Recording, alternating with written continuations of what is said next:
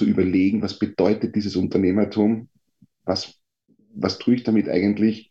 Ich glaube, das sollte man sich sehr, äh, vorher sehr, sehr gut überlegen.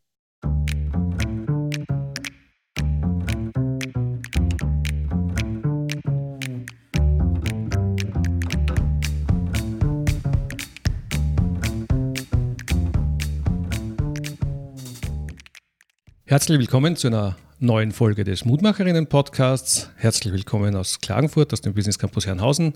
Mein Name ist Georg Brandenburg, ich bin der Gastgeber dieses Podcasts und neben mir sitzt Claudia Felder-Fallmann, der Dauergast mit psychologischem Background. Hallo.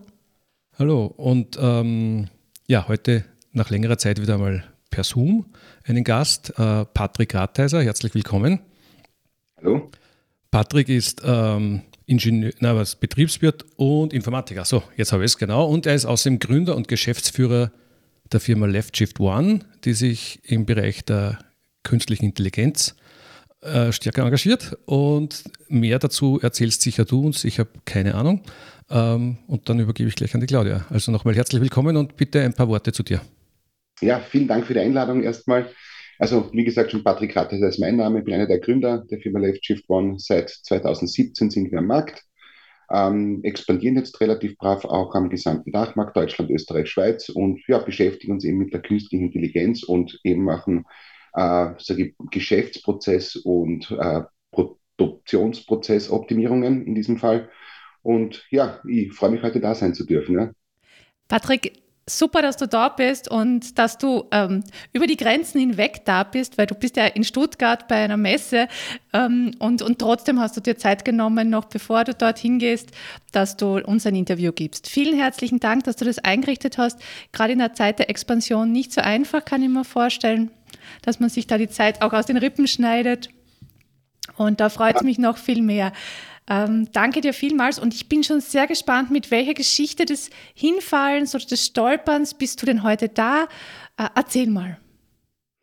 Also vielleicht schon mal ganz am Anfang eigentlich hin, äh, also nach der, der, der HTL, der Ausbildung, weil äh, natürlich dann jeder Kärntner geht logischerweise in die Steiermark äh, und beginnt dort sein, sein, sein Studium, zumindest gerade das technische Studium dort gestartet und habe dann natürlich dann meine Ferienjobs gemacht und habe dann eigentlich mit 23 Jahren mein erstes Unternehmen gegründet, mhm. und zwar im Bereich der ja, Jobbörsen oder weitesten Sinn Vermittlung von Ferienjobs für, Schüler, äh, für Schüler und Studenten. Okay, hast du da eine Plattform gemacht oder? Genau, also es war damals so, es war noch relativ die, äh, am Jung, muss man sagen, 2006, 2007, ja. Ähm, da habe ich die erste Plattform entwickelt, da ist auch gerade Facebook aufgekommen. Wir haben mhm. da ein mhm. bisschen auch dann Facebook nachprogrammiert und haben uns dann angeschaut, okay, die Schüler oder die Studenten brauchen einfach Ferienjobs oder ja. Studentenjobs und die haben wir vermittelt, ja. Mhm, Nur das hat dann nicht ganz so funktioniert, leider, ja. Ah, ja, ja. Also war ja, du warst ja noch sehr jung mit 23, da warst du mitten im Studium, nehme ich mal an, also, oder warst du da schon fertig? Nein, nein, ich war mitten im Studium. Ja, weil ähm, sonst warst du ja extrem schnell gewesen. Meinem, äh, ähm, ähm, ja, mit meinem Kollegen damals dann auch gegründet. Ich habe dann auch das Studium geschmissen, weil, wie gesagt, eine Startup-Szene, es geht los, ja, man tut was. Yeah. ja. Ähm, natürlich absolut planlos, keine Ahnung vom, vom, ja, vom Markt eigentlich, keine Ahnung von Betriebswirtschaft, mhm. ich war Techniker. Und, äh, aber in der jugendlichen Leichtsinn ähm, ähm, lässt man sich dann hinreißen und startet jetzt ganz einfach mal ein Unternehmen, gründet. Okay, wow. Uh, und was bedeutet das jetzt alles, wenn man sagt, okay, ich, ich höre jetzt auf zu studieren und beginne ein Unternehmen zu gründen, mache jetzt ein Startup auf? Was bedeutet das, dass man in erster Linie mal wirklich überlegen muss, ähm, das wussten wir auch nicht am Anfang, wenn wir Personal vermitteln, braucht man nämlich die Überlassung von Arbeitskräften. Ist nämlich eine Ausbildung, ein reglementiertes Gewerbe. Das heißt, man ja. muss zuerst mal die Ausbildung machen, damit man das überhaupt machen darf. Aha. Dann kommt das äh, ja, Gründercenter dazu, die ganzen ähm, Geschichten. Und das Erste, was man gründet, ist sicherlich nicht eine GmbH, sondern eine OEG, also ohne eigenes Geld, damit man auch dieses Durchgriffsprinzip nämlich hat und dass man direkt dann, wenn man das nicht hinbekommt, auch dann diese Schulden aufarbeiten muss. Ja. Mhm. Äh, das heißt, sehr leichtsinnig, ähm, beziehungsweise auch nicht viel nachgedacht, äh, sondern wir starten einfach mal. Ja, ihr wart zu zweit beim Gründen. Wir waren zu zweit, ja. Ja, und hast ihr das Studium ähm, sein lassen, bevor ihr auf die ganzen Herausforderungen draufgekommen seid? Also wir haben dann noch ein bisschen studiert, aber natürlich ähm, selbstständig sein oder gründen heißt 24-7 und irgendwann mhm. kommt man einfach dann nicht mehr zum Studium und dann sagt man, okay, ähm, wir starten das, wir machen das und dann verläuft es dann so im Sand des Studiums und dann habe ich eigentlich alles, was ich äh, damals schon gemacht habe, abgebrochen. Okay, wow. Ja, also ganz ähm, eine Kehrtwende gemacht, ganz, ganz in eine andere Richtung.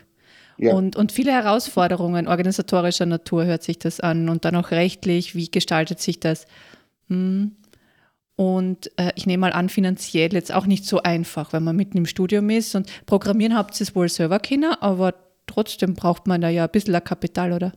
Genau, man braucht natürlich Kapital, man braucht, es sind die Marketingausgaben, es ist das Büro, es ist natürlich, sind ja schon Themen, die auf einen zukommen, auch die Gründungskosten und das erste, was man natürlich macht, ja. man nimmt dann Kredit auf, natürlich teilweise gefördert mhm. und startet dann los und verschuldet sich dann eigentlich in dem jungen Alter äh, und versucht das Unternehmen dann ähm, dementsprechend dann aufzubauen, ja, wenn man daran glaubt. Ja. Ja, das heißt, ihr wart so überzeugt davon, dass ihr das Studium geschmissen habt, dass ihr, dass ihr Schulden in Kauf genommen habt ähm, und dass ihr euch da reingeschmissen habt, total. Ja. Ja, wow. Ähm, wie lange hat denn dieser, diese Hochphase angedauert, diese Motivation?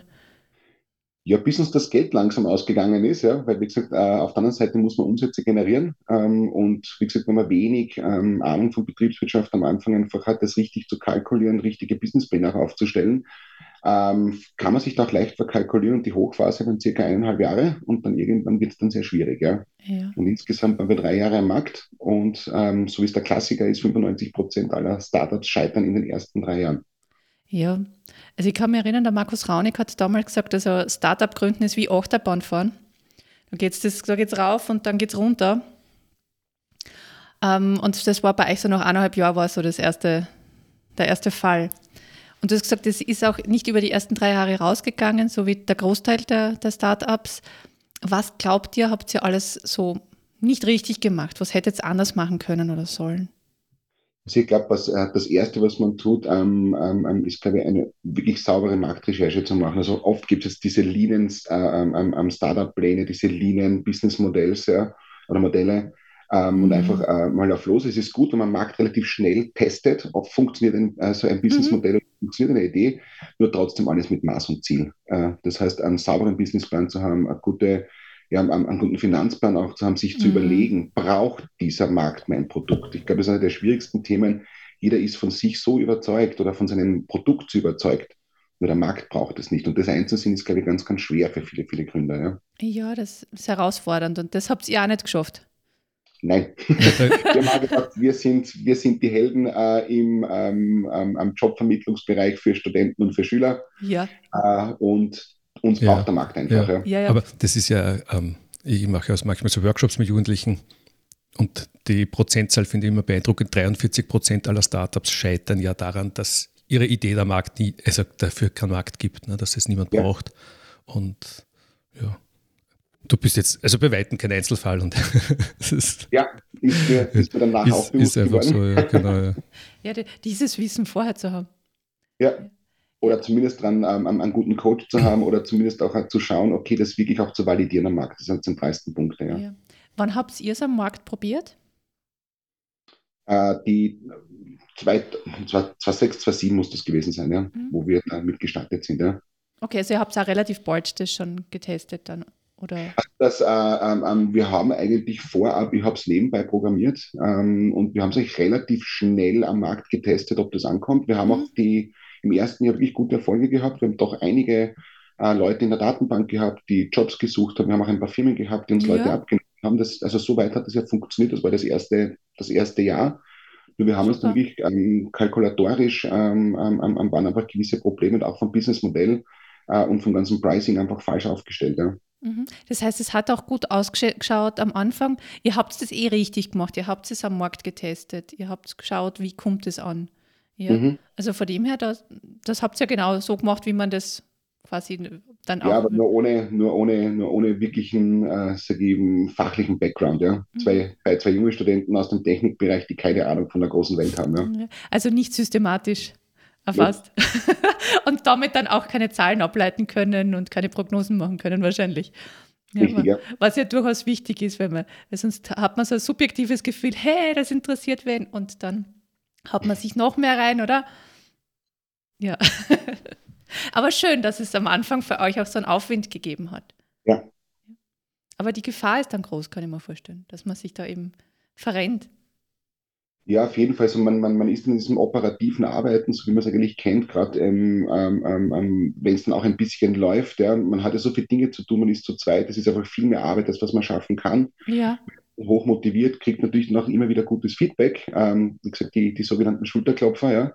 Ähm, das ist dann zwar schön, nur irgendwann holt dich die Realität dann ein. Mhm. Was war dann die Realität?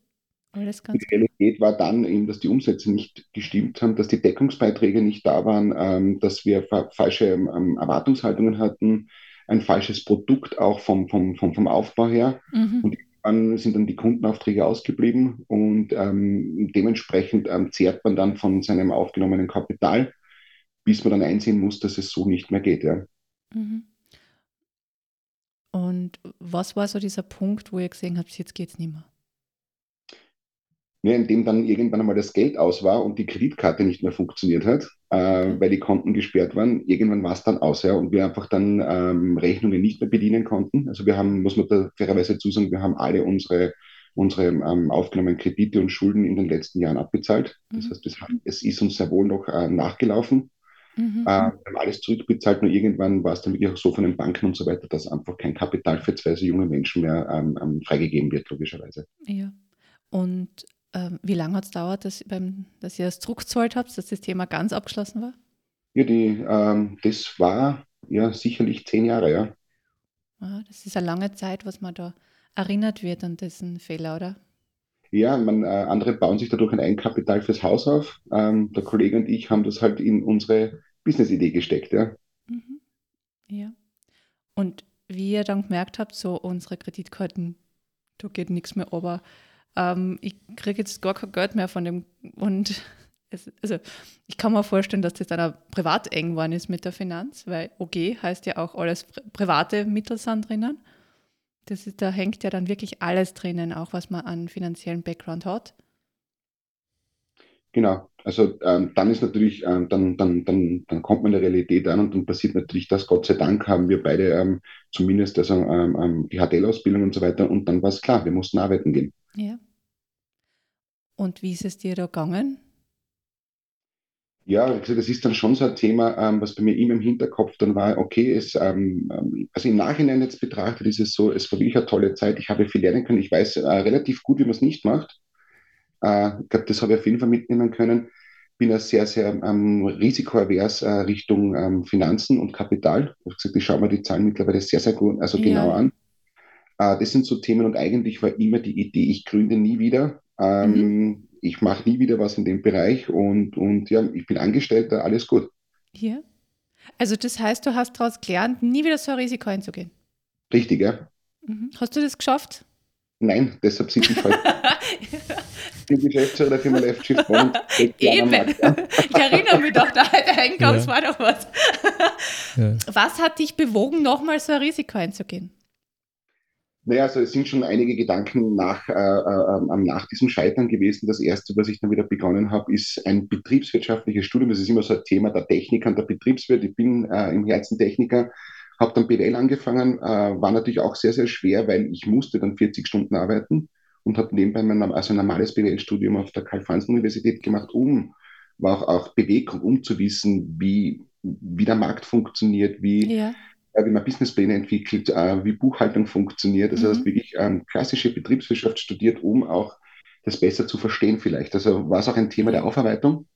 Ja, BWL studieren, um äh, ein Scheitern aufzuarbeiten. Das haben wir jetzt das erste Mal, finde ich äußerst spannend aber, aber durchaus nachvollziehbar jetzt. Ja? Also so wie du es erzählst und, und so wie ich die jetzt wahrnehme, wie, was dir wichtig ist und was du im Leben für Prioritäten setzt und, und wie, was, wie du tickst, nachvollziehbar. Ja, und dann war es dann schon so, also eben ähm, ähm, gearbeitet, ähm, dann eben reingekommen, und das ist, glaube ich, das Schöne, ähm, zuerst in öffentlichen Trägern, ich bin immer stärker von der Technik in die Betriebswirtschaft gerutscht. Mhm war dann eben relativ lange als ähm, ähm, IT-Projektmanager für ein sehr großes internationales Unternehmen tätig, habe äh, ja, für, für, für australische Telekom gearbeitet, irische Telekom, Dimension Data Südafrika, also viel gesehen, also ja. in der Softwareentwicklung und von als ähm, IT-Projektmanager, das heißt auf die Berufserfahrung aufgearbeitet, äh, durfte wirklich dann mir viel ansehen und auch viel ausprobieren, ähm, eben BWL studiert und zu guter Letzt dann auch äh, irgendwo das Technikstudium zwar geschmissen und gesagt, okay, ähm, jetzt habe ich so viel gemacht, ähm, eigentlich am Anfang schon auf der TU, das nehme ich mit und mache meinen äh, Diplom-Ingenieur in Informatik auch noch fertig. Ja. Mhm. Wow, also du hast Energie. Ja, sagt meine Frau auch, ja. das ist ja Wahnsinn, was du alles machst oder gemacht hast, ja, weil das ist ja viel Parallelzeit. So alt bist du ja noch nicht, dass man jetzt sagen kann, du hast das hintereinander gemacht. So wie du sagst, dass du hast ja 40 Stunden arbeiten müssen oder war notwendig, damit du die Schulden zurückzahlen konntest und trotzdem leben. Und ja. daneben das Studium, ähm, dann, also unglaublich, wow. Wie geht es ja. dir jetzt mit dem Energielevel? Ist das noch immer so ja, hoch? Ähm, ja, das, das, Energielevel gleicht sich jetzt aus, wenn man einen fünfjährigen Sohn hat. Ähm, das, also es verändert sich ein wenig und natürlich ähm, am jetzt in der Gründung in dem Unternehmen, wo wir jetzt sind, äh, also die Left Shift One dann selber, das ist nochmal eine ganz andere Herausforderung, äh, ist ein anderes Unternehmen und fordert mich natürlich auch. Ja. Mhm. Also durch dein BWL-Studium hast du dich ja dann auch getraut, so jetzt kenne ich die Rahmenbedingungen, jetzt weiß ich, was ich alles verkehrt gemacht habe, jetzt mache ich es besser und damit war das dann für dich einfacher, da konntest du das dann hinter dir lassen, emotional. Emotional, ja. Und ich musste auch gezwungen werden äh, zu dem Unternehmen Left Shift One. Ja, so ist es nicht. Das heißt, mein, mein, mein, mein guter, guter Kollege, äh, der Christian, hat mich, wir kennen uns aus dem Unternehmen, wir kennen uns aber, also wo wir gemeinsam gearbeitet haben, wir kennen uns aber auch aus dem Studium ähm, ähm, für Informatik. Und der hat dann immer gesagt, Patrick, wir müssen irgendwas machen. Und ich gesagt, ich mache sicher nichts mehr. Ähm, ich habe mir die Finger schon verbrannt. Und ähm, wir sind dann mit der Zeit dann immer mehr zusammengekommen und das war dann wirklich die Idee, ähm, auch gerade auch die, die, die, die Expertise, die, die, die der Christian mitbringt im ähm, IT-Bereich, war dann einfach da. Wir hatten die Berufserfahrung, wir hatten ähm, auch das fachliche akademischen Background ähm, und die Idee kam dann uns ähm, 2016 auf und das war dann die Geschichte, wo wir gesagt haben, okay, er hat, er hat so lange auf, äh, an mich eingeredet, bis ich gesagt habe, okay, ich schaue mir das mal an Mhm. Ich schreibe dann mal einen Businessplan, schaue, wie wir das Ganze finanzieren können. Ähm, und das hat halt fast ein Jahr gedauert, bis wir unsere Business-Idee wirklich gechallenged haben und dann gesagt haben, okay, und jetzt gründen wir. Mhm. Also dann viel besser überlegt, viel koordinierter, wirklich den Businessplan vorher gemacht und aufgrund der Zahlen dann erst überlegt, macht es Sinn und was ist ein strategisch sinnvolles Vorgehen. Wobei der Businessplan auch damals, also es ist heute noch so, also wir müssen uns extrem bewegen überall, man muss extrem agil sein am Markt. Ähm, und natürlich, wenn man die Erfahrung ein wenig hat und auch den, sage ich, also, also den Background, auch fachlich den Background, ähm, findet man sich in diesem Markt viel eher wohl, kann Risiko ganz anders einschätzen, kann viel mhm. schneller reagieren, strategisch auch anders denken. Ähm, also da hilft uns oder mir zumindest auch sehr, sehr viel, einfach jetzt diese Erfahrung, die ich in den letzten Jahren gesammelt habe. Ja, du kennst den Markt da schon. Die Szene es ist wirklich, also nur weil ich jetzt den Businessplan habe, heißt das noch lange nicht, der ist gut und ich gehe damit am Markt raus und jetzt wird alles gut, sondern wir müssen uns ständig bewegen. Ja, ja also kann ich von Erfahrung sprechen. Guter Businessplan.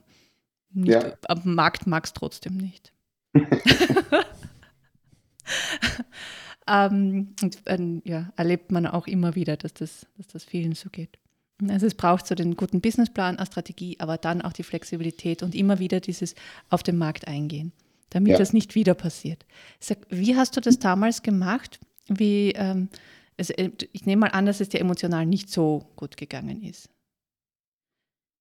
Wie das, ja, ähm, das ist bei mir vielleicht, ähm, ähm, ähm, das ist so, das, wie soll ich sagen, ich habe eine sehr, sehr hohe Frustrationsgrenze. Ich weiß nicht genau, woher es kommt, ja, aber ähm, man vielleicht war damals auch ähm, ja, fürs Rote Kreuz in Deutschland tätig und habe mhm. Mitgliedschaften an der Tür verkauft, ja. Das heißt in Richtung klassischer Studentenjob. Mhm. Und es ist halt einmal nur so, ähm, du gehst zu 100, 120 mhm. Türen am Tag und du kriegst halt dann 80 bis 100 Mal Nein. Ja. Das ist für einen jungen Menschen, glaube ich, sehr, sehr schwer.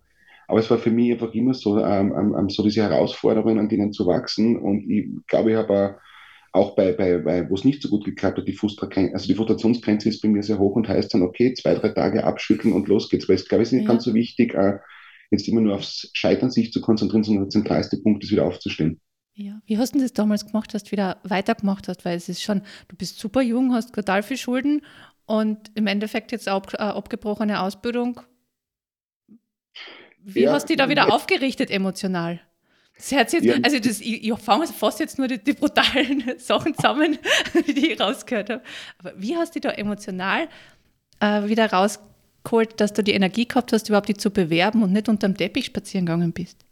Ja, auf der anderen Seite, es ist schon auch, ähm, man ist ja ähm, zu zweit, dieser, äh, also, also dieses Leiden, wir waren, wir, waren, wir waren zwei Jungs, die gegründet haben. Das heißt, man hat sich gegenseitig aufgegriffen, sind heute noch die besten Freunde.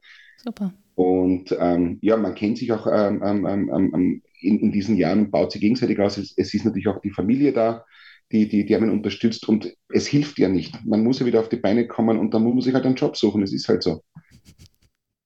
Ja, aber ähm, du sagst, also die Freundschaft hat dir sehr geholfen, dass man nicht alleine ist, dass man auch die Verantwortung ja. ein Stück abgeben können, hörst du ein bisschen raus? Ja.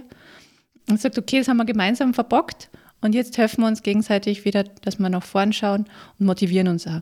Die Familie, ganz wichtig, die, die, die ist hinter dir gestanden, also die hat dich nicht verurteilt. Hätte auch sein können, dass die sagen, hey, jetzt hast du dein ganzes Geld versenkt, jetzt schau mal, wie du da wieder rauskommst. Na, es ist schon, also, also wie gesagt, finanziell ähm, ähm, ähm, war halt keine große Unterstützung von der Familie möglich. Klar, mhm. logisch, das ist halt ähm, ähm, ähm, so. Aber auf der anderen Seite ist ja trotzdem das Emotionale war einfach da. Sie haben mir geholfen, ja. dann doch da oder äh, also hier oder dort mal, mal ein paar Euros zugesteckt, damit es besser geht. Aber es war dann relativ schnell durch die, die, die HTL und die Ausbildung, hat innerhalb von drei Monaten eigentlich wieder einen Job und dann geht es dann wieder hin. Ja. Man muss das Ganze dann nur rausreden äh, mit, den, sage ich, mit den Gläubigern, mit den Banken und ich glaube, man findet dann einen gemeinsamen Plan, einen Schritt. Und ich glaube, wenn man diese Schritte, also es ist das Große natürlich auf der einen Seite wieder rauszukommen, auf der anderen Seite das in kleine Schritte aufzuteilen und dann zu arbeiten, ähm, es wird dann wieder, ja. Mhm. Also handhabbar zu machen. Step by step, ja. Ja. Ja, äh, mir kommt immer so vor, dass der wichtigste Schritt ist überhaupt einmal aus dieser negativen Spirale, aus den negativen Emotionen rauszukommen. Und äh, dann kann man die anderen Dinge auch wieder eher angehen. Was hat dir denn damals noch geholfen? Ich glaube, das ist, was heißt geholfen, vielleicht das Falsche, das ist dieser unendliche Ehrgeiz, der, den, den, den, den ich schon als Kind habe, einfach, äh, wenn man scheitert, auch zu sagen, äh, erstens dir zu erklären, warum, was waren die, die, die, die Parameter, mhm. warum ist das überhaupt passiert, ähm, und dann den Ehrgeiz, ähm, das ist auch jetzt so, ähm, mehr oder weniger auch ein, ein Motivationsfaktor in dem neuen Unternehmen. Ich wollte das nicht noch einmal, beziehungsweise auch irgendwie diesen Fehler auszumerzen von damals. Mhm äh, und viele, viele Themen, die bei mir im Hinterkopf sind, habe ich heute im Unternehmen, ähm, ähm, ähm, wo ich auch dann so denke und auch so ticke. Also wir sind sehr, sehr gut aufgestellt. Wir haben natürlich, wir arbeiten mit den, also, also mit großen ähm, ähm Förderinstituten zusammen, sind im Forschungsbereich. Wir haben mittlerweile seit 2019 wunderbare Investoren mit im Boot. Ähm, das heißt auch, es ist auf einem sehr, sehr soliden äh, am, am finanziellen äh, Background äh, die ganze Unternehmen aufgestellt. Und wir wachsen jetzt äh, stetig. Es ist jetzt nicht äh, äh, äh, äh der, der 300 Prozent Wachstum, aber trotzdem ähm, sehr beachtlich für ein kleines Unternehmen. Und ja, und da schaut man aber danach schon sehr, sehr genau drauf. Und das ist einfach dann zusammenfassend, das ist einfach der Ehrgeiz, es besser zu machen. Mhm. Ähm, die Marie von Ebner-Eschenbach hat einmal gesagt, viele Leute glauben, wenn sie den Fehler erst eingestanden haben, brauchen sie ihn nicht mehr abzulegen. Du erscheinst mir so genau das Gegenteil. Du hast sehr genau diesen Fehler dir angeschaut und hast viel, viel unternommen, damit dieser Fehler in deinem Leben nicht nochmal passiert. Ja. Gibt es etwas, was du unseren Hörern und Hörerinnen noch mitgeben möchtest?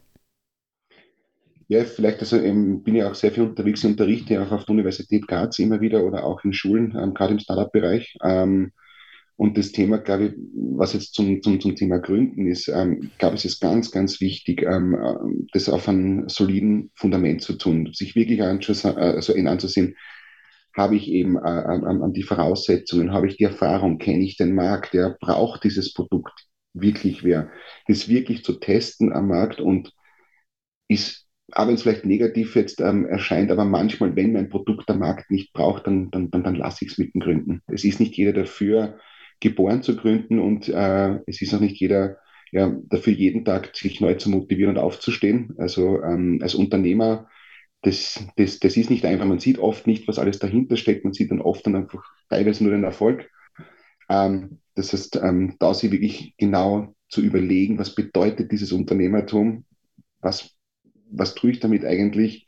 Ich glaube, das sollte man sich sehr, äh, vorher sehr, sehr gut überlegen. Ja, danke, Patrick. Gerade für die, die überlegen zu gründen, an dem Beispiel von Patricks Unternehmen, äh, ersten Unternehmen, zu zeigen, hey, das kann auch ziemlich in die Binsen gehen und kann, ähm, und am Beispiel vom zweiten Unternehmen sieht man, wenn die Vorbereitung passt und alle Rahmenbedingungen und man selbst auch bereit ist und der richtige Mensch dazu, dann kann es sehr erfolgreich sein.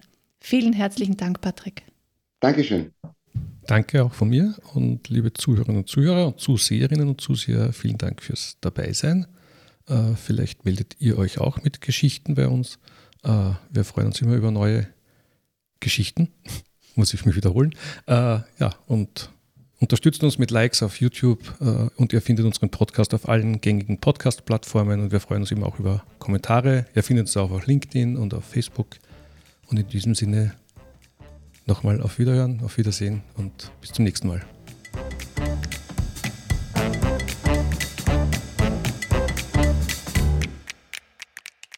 Vielen Dank fürs Zuhören. Wir wünschen Ihnen alles Gute für Ihre ganz persönlichen Geschichten des Wiederaufstehens. Wenn Sie Lust haben, eine dieser Geschichten in unserem Podcast zu erzählen, dann laden wir Sie ganz herzlich ein, mit uns Kontakt aufzunehmen.